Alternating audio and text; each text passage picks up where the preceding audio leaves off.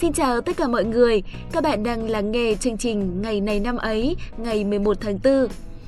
Các bạn thân mến, cho dù ngày mai có là một ngày được dự báo là không mấy tươi sáng thì cũng hãy cứ mặc kệ các bạn nhé. Chuyện ngày mai thì chúng ta để ngày mai tính, còn hôm nay phải sống cho hôm nay. Nếu lo lắng và u sầu thì chỉ kéo dài thời gian u ám của bạn thêm thôi. Nếu hiện giờ đang rảnh, hãy dành ít phút để lắng nghe chương trình ngày hôm nay của chúng mình. Biết đâu các bạn lại nhận ra những điều bất ngờ mà bấy lâu nay mình không biết.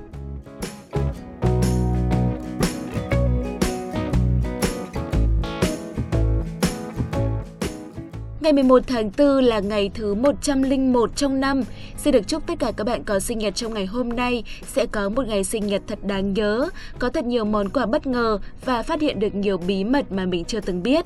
Sinh nhật có lẽ là ngày đặc biệt nhất trong năm của mỗi người, nên hãy tận hưởng thật nhiều điều đặc biệt theo cách riêng của mình các bạn nhé. Bước sang tuổi mới, đừng để bị áp lực bởi những dự định và hoài bão hay áp lực về tuổi tác, bởi ở độ tuổi nào đi nữa thì các bạn cũng sẽ có những vẻ đẹp riêng, quy luật của thời gian thì không ai có thể thay đổi. Những dự định và hoài bão thì cũng phải thực hiện nhưng đừng vội vã và hấp tấp, cân bằng mọi thứ để tận hưởng cuộc sống. Chúc các bạn tuổi mới thật rực rỡ và nhiều dấu ấn đẹp.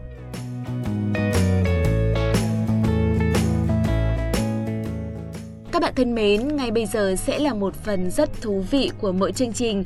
Hãy cùng chúng mình lắng nghe và cảm nhận một câu danh ngôn nào đó. Chắc chắn là câu nói đó sẽ làm cho các bạn có thêm những cảm xúc tích cực.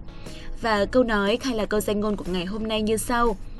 May mắn là món lãi của mồ hôi, bạn càng đổ mồ hôi thì bạn càng may mắn. Hãy cùng lắng nghe một câu chuyện ngắn ngay sau đây để cùng hiểu thêm ý nghĩa của câu danh ngôn này các bạn nhé.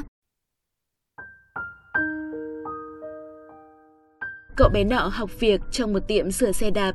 Một ngày, có người khách đem đến một chiếc xe đạp hư.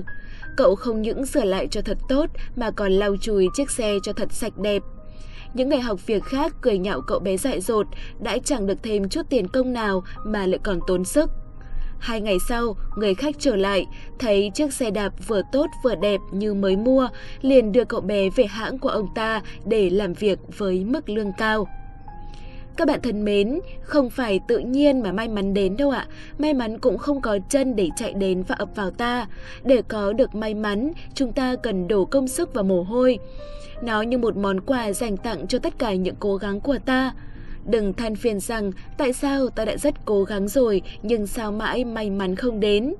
Nhiều khi sự may mắn đến mà chúng ta không nhận ra, hoặc ít ra thì hãy nghĩ rằng may mắn chính là ta được sống là chính mình, được cống hiến sức lực của mình, được thể hiện mình, được sống với đam mê, được tiêu những đồng tiền do chính mình làm ra. Hãy cứ cố gắng mỗi ngày làm việc với cái tâm trong sáng, với sự chăm chú và nhiệt tình. Một ngày không xa, may mắn sẽ đến với bạn, thành công sẽ đến với bạn. Nếu bạn có năng lực thực sự, có thái độ tốt với công việc thì chắc chắn bạn sẽ được nhìn nhận. Không ở nơi này thì sẽ ở nơi khác. Hãy cứ sống đầy sức sống và khao khát công hiến các bạn nhé. Và bây giờ sẽ là phần cuối của chương trình, cũng là phần quan trọng nhất. Hãy cùng với Thảo Nguyên và Quốc Đạt tìm hiểu xem ngày hôm nay của những năm về trước đã có những sự kiện nổi bật nào diễn ra các bạn nhé.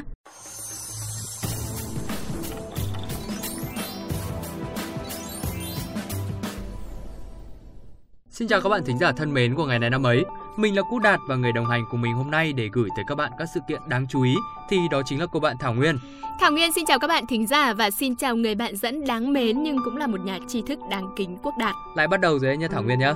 Cái này thì không trách Nguyên được, ai bảo do nhìn Đạt thộn quá. Các bạn thính giả, tình hình là anh bạn Quốc Đạt của chúng ta do chơi game nhiều quá nên mới đi khám và biết mình bị cận. Hiện tại thì đã đeo trên mặt một miếng kính to đùng ngã ngửa rồi các bạn ạ. Đạt thì cũng đang khổ tâm về cái chuyện này lắm rồi nhưng mà có vẻ như là cô bạn Thảo Nguyên thì vẫn rất là thích thú khi mà trêu mình các bạn thính giả. Thôi thì đành phải gắn với cái kiếp cái kính thôi chứ biết sao giờ. Đùa vậy thôi chứ Nguyên thì cũng rất thông cảm cho nỗi niềm của Đạt. Chỉ là do chưa quen với việc nhìn Đạt đeo kính thôi nên cứ từ từ nhá, để Nguyên thích nghi dần với hình ảnh tri thức này đã. Thôi được rồi, kệ Thảo Nguyên muốn làm gì thì làm. Đạt đeo kính để mà nhìn kịch bản cho rõ để gửi tới các bạn thính giả của ngày này năm ấy những thông tin bổ ích thì cũng chả lấy gì làm xấu hổ cả. Yeah, đã lại vĩ đại hóa việc đeo kính của mình rồi. Đeo kính nhìn rõ kịch bản như vậy thì Đạt mau bắt đầu chương trình đi thôi nào. Ừ, nhất trí thôi, ngay bây giờ thì chúng ta sẽ cùng đến với những sự kiện tại Việt Nam các bạn nhé. Các bạn thính giả thân mến, sự kiện đáng chú ý trong nước duy nhất của ngày hôm nay là về một vị trí sĩ yêu nước, quan nhà Nguyễn và là người đã tham gia phong trào cần vương chống Pháp cuối thế kỷ 19. Ông là Phạm Bành. Phạm Bành quê ở làng Trương Xá, nay thuộc xã Hòa Lộc, huyện Hậu Lộc, Thanh Hóa, đậu cử nhân khoa Giáp Tý năm 1864. Ông làm quan đến chức án sát tỉnh Nghệ An, là người nổi tiếng thanh liêm và biết quan tâm đến đời sống nhân dân. Năm 1885, hưởng ứng chiếu cần vương của vua Hàm Nghi, ông bỏ quan về quê cùng với Hoàng Bật Đạt, mộ quân khởi nghĩa. Giữa năm 1886, ông được cử cùng với Hoàng Bật Đạt, Đinh Công Tráng và một số tướng lĩnh khác xây dựng căn cứ Ba Đình nhằm bảo vệ cửa ngõ miền Trung Việt Nam và làm bàn đạp đánh địch ở đồng bằng. Căn cứ Ba Đình thuộc địa phận huyện Nga Sơn, Thanh Hóa. Sở dĩ gọi là Ba Đình vì nơi đây gồm ba làng Mỹ Khê, Thượng Thọ, Mậu Thịnh ở liền nhau. Mỗi làng có một ngôi đình. Đứng ở làng này sẽ nhìn thấy đình ở hai làng bên và có một ngôi nghè chung. Lập căn cứ Ba Đình, nghĩa quân có thể kiểm soát và khống chế đường số 1 là con đường đi yết hầu của địch từ Bắc vào Nam. Hơn thế nữa, địa thế nơi đây rất thuận lợi cho việc xây dựng một căn cứ phòng ngự kiên cố và từ đó nghĩa quân có thể tỏa ra ngăn chặn những hoạt động của địch ở khu vực giữa Ninh Bình và Thanh Hóa.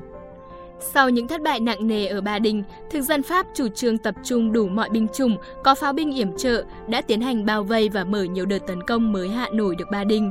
Mặc dù tuổi già sức yếu, lúc này ông đã 60 tuổi, nhưng Phạm Bành luôn có mặt ở trận địa, nơi nguy hiểm nhất để động viên và khích lệ các nghĩa binh chiến đấu. Sau khi Ba Đình thất thủ, ông đưa nghĩa quân rút về căn cứ dự phòng ở Mã Cao, huyện Yên Định ngay trong đêm 20 tháng 2 năm 1887, rồi lánh về quê. Nhưng sau để cứu mẹ già và con là Phạm Tiêu bị quân Pháp bắt làm con tin, ông đã ra đầu thú và uống thuốc độc tự tử ngay sau khi mẹ và con được thả ngày 18 tháng 3 năm Đinh Hợi, tức là ngày 11 tháng 4 năm 1887 để tỏ rõ khí tiết của mình.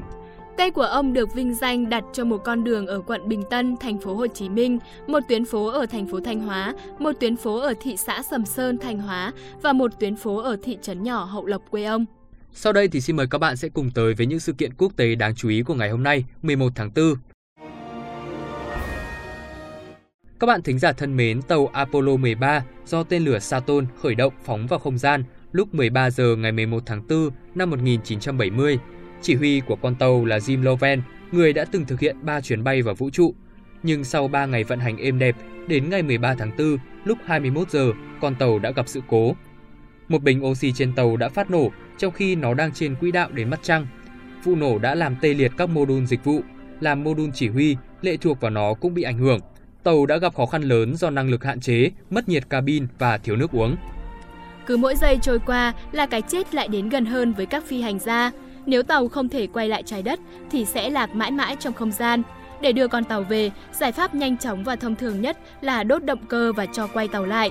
Nhưng chỉ huy Jim Lovell đã suy nghĩ lại, ông cho rằng chưa chắc đây sẽ là giải pháp an toàn và tối ưu. Bình chứa oxy vẫn chưa cạn kiệt và thời gian vẫn còn. Vì vậy, ông yêu cầu nhân viên của mình phân tích bằng cách đặt câu hỏi trong 3 ngày, tức là dựa vào khả năng và phán đoán của họ để tìm cách đưa các phi hành gia trở về trái đất an toàn. Họ đã nghiên cứu rất kỹ thiết kế của con tàu. Phi thuyền Apollo được thiết kế với nhiều bộ phận khác nhau để thực hiện nhiệm vụ được đặt ra. Phi thuyền có các bộ phận, hệ thống thoát hiểm khi phóng, hệ thống điều khiển, hệ thống hỗ trợ, hệ thống đáp xuống mặt trăng và bộ phận thích ứng với mặt trăng.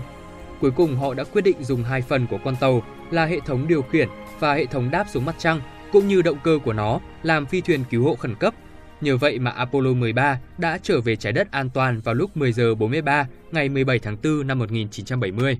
Trong một ngày không có quá nhiều các sự kiện nổi bật, thì những thông tin vừa rồi cũng đã khép lại chuyên mục ngày này năm ấy hôm nay. Hy vọng các bạn đã có những phút giây thư giãn và cũng không kém phần bổ ích. Còn bây giờ thì Thảo Nguyên và Quốc Đạt xin chào và hẹn gặp lại.